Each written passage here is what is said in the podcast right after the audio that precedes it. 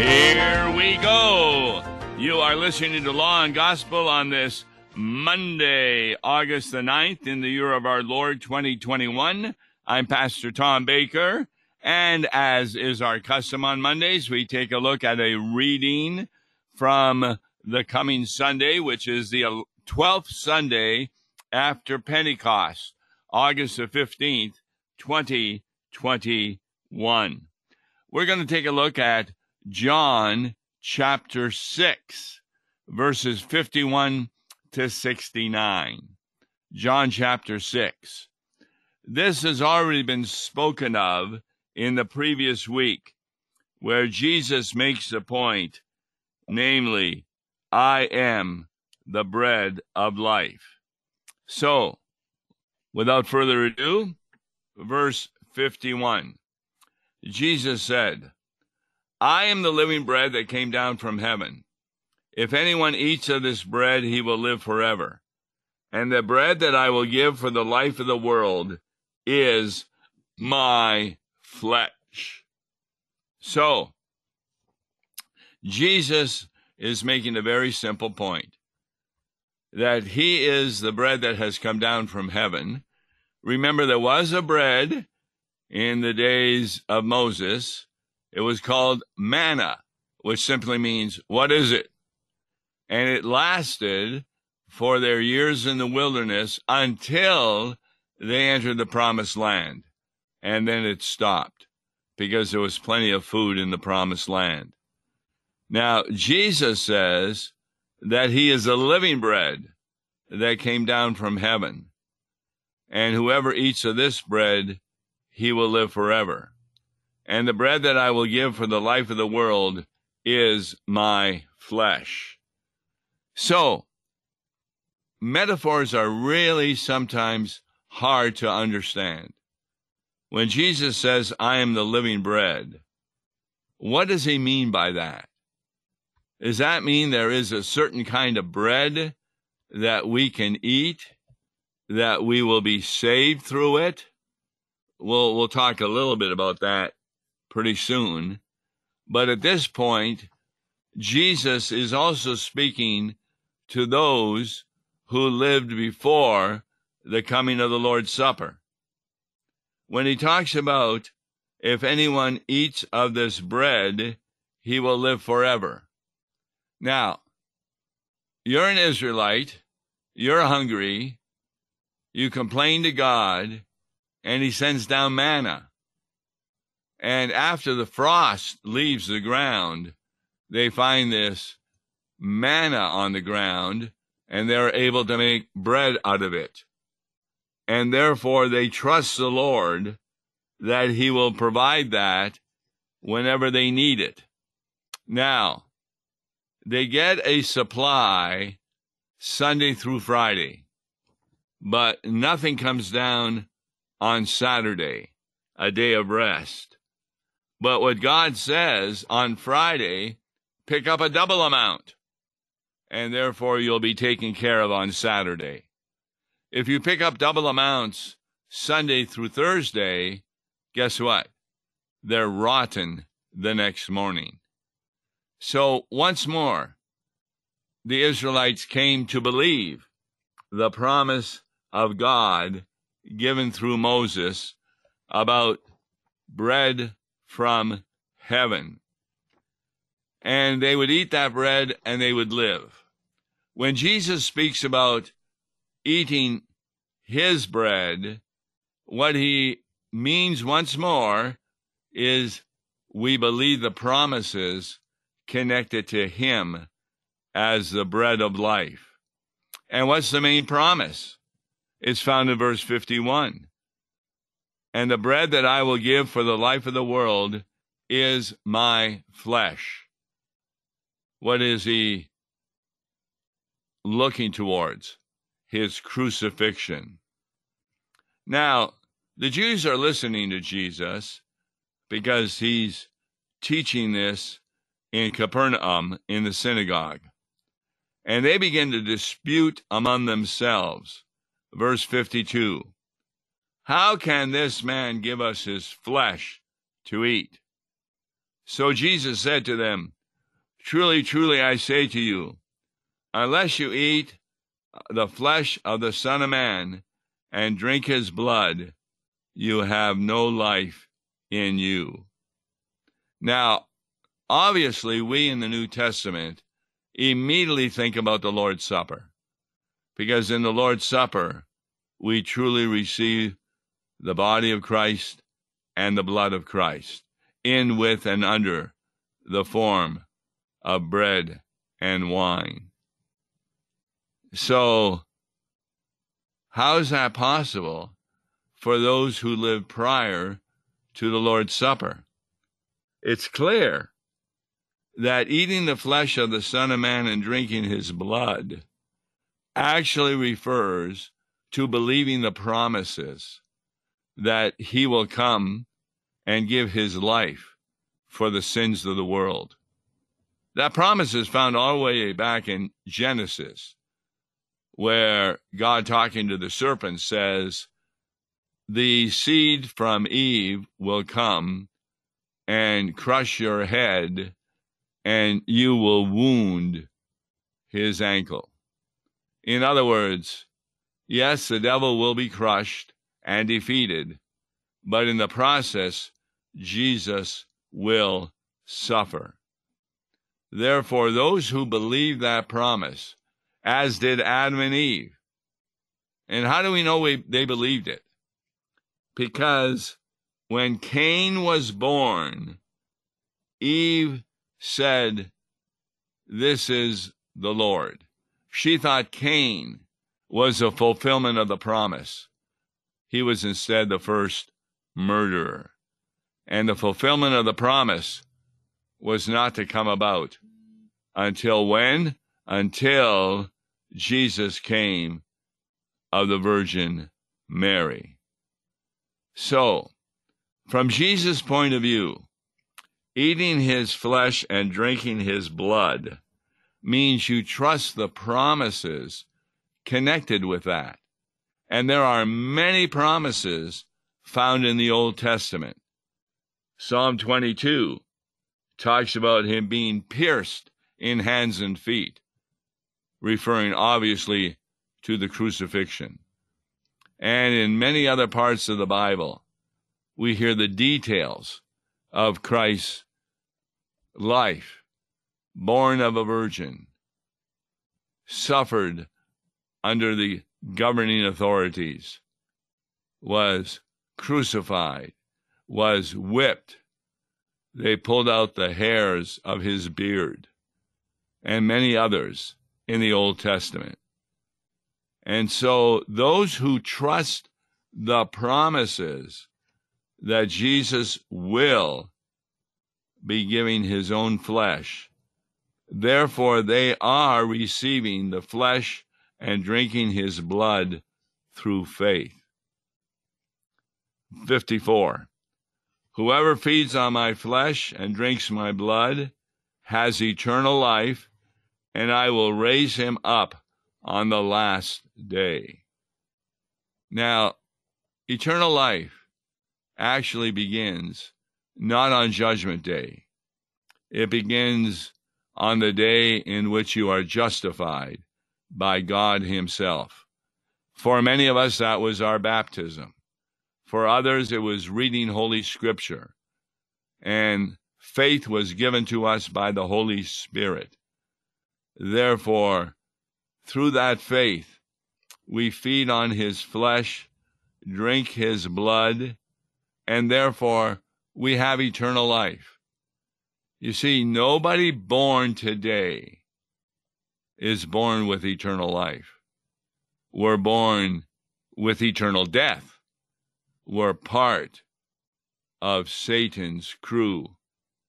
We're part of his kingdom. That's why it's not unusual to hear a baptism, even of infants, as a form of exorcism, because what is happening is that the child is being taken from the kingdom of Satan and placed into the kingdom of God. So that's going to happen to you as a believer. On the last day, you will be raised from the dead. Now, if you're still living, that means, according to the Bible, there will be a change in your body to one of perfection and a new spirit. If you have already died, your body will be raised from the dead and joined with the spirit already in heaven that occurred at your point of death, and you will live an eternity of life in heaven. Jesus says, "For my flesh is true food, and my blood is true drink. Whoever feeds on my flesh and drinks my blood abides in me, and I in him." Now, that's faith. That's trusting promises. Excuse me. So, as the living Father sent me, this is verse fifty-seven, and I live because of the Father, so whoever feeds on me, he will also live because of me. Remember, feeding on Jesus means to believe his promises that his flesh will be given for the sins of the world, and that we who die in the flesh will be raised to eternal life on the last day. So, as the living Father sent me, and I live because of the Father, so whoever feeds on me, he also will live because of me. An analogy can be used of a child to a parent. A parent promises to bring the child food to eat for breakfast, lunch, and dinner, a bed to sleep in, clothes to wear, transportation to go to school. That child believes those promises and therefore receives what the parent has promised. In a sense, the child feeds on the promises of the parents, and therefore they will live because of that. This is the bread that came down from heaven, verse fifty-eight. Not as the fathers ate and died. Remember, they ate of the manna, but because of the rebellion to enter into the promised land, only a few entered, and many other died ahead of time. But this is the bread that comes down from heaven, namely Jesus, and whoever feeds on this bread will live forever. And then John gives us a little information in verse fifty-nine. Jesus said these things in the synagogue as he taught at Capernaum. Now, we saw the reaction of the unbelieving Jews. What was the reaction of his disciples? When many of his disciples heard it, verse sixty, they said, "This is a hard saying. Who can listen to it?" But Jesus, knowing in himself that his disciples were grumbling about this, said to them, "Do you take offense at this? Then what if you were to see the Son of Man ascending to where he was before?" Now that's a reference probably to the ascension, that Jesus, after his death, after his resurrection, will ascend to heaven. So they are not to take offense at this, that eating his body and drinking his blood through faith saves them. It is the Spirit, verse sixty-three, who gives life. The flesh is of no avail. The words that I have spoken to you are spirit and life. You see, Jesus talks on two levels. In fact, God talks on two levels. The first is the secular level, where he has guidance as to how to live our lives here on earth. You got the Ten Commandments, you got the Sermon on the Mount, et cetera. But then he also speaks on the spiritual level, and that's the level in the holy Christian church. Now, in the secular level, there's not an eating of the body and blood of Christ. That occurs on the spiritual level when people believe the promises of God. Jesus goes on, "You take offense at this? What were you to see the Son of Man ascending to where he was before? It is the Spirit who gives life. The flesh is of no avail, because the words that I have spoken to you are spirit and life." Even in Jesus' day, many believed the flesh is what saved them, namely by doing many good works, and they were proud of their good works. In fact, they thanked God they weren't like tax collectors, because they were obeying the ceremonial laws. But no obedience to the ceremonial laws, the civil laws, or even the moral laws can offset w- what we owe God, namely eternal damnation because of our sin. So, when Jesus speaks, the words are spirit and life. But there are some of you who do not believe. And then John writes, "For Jesus knew from the beginning who those were who did not believe, and who it was who would betray him." Now, obviously, John is talking about Judas, and Jesus knew of that. And he said, "This is why I told you that no one can come to me unless it is granted him by the Father." This is such an important verse. How do we get to Jesus? We get to Jesus because God the Father grants it to us, and we're able, therefore, to come into his presence because of what the Father has granted. It, it reminds us of another saying of Jesus, "You did not choose me, I chose you." Therefore, this is why I told you that no one can come to me unless it is granted him by the Father. This is a teaching in the Bible, and it discusses how we are elected. We're predestined to salvation. And how do you know that you're one of the predestined ones? That you have received the gift of holy baptism and trust in the promises of Jesus. Now, here's what happened to a number of the disciples when they heard Jesus saying, "You have to eat my body and drink my blood." After this, many of his disciples turned back and no longer walked with him.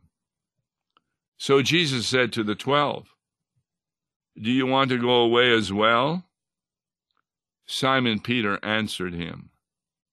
And this is part of the liturgy in our worship. "Lord, to whom shall we go? You had the words of eternal life, and we believed and have come to know that you are the Holy One of God." So this is a confession that Peter made. It wasn't a totally proper confession, because it is clear from the Old Testament that the Holy One of God will die in Jerusalem, at the hands of evildoers. And when Peter is told that by Jesus, he says, no, I'll protect you. That will never happen.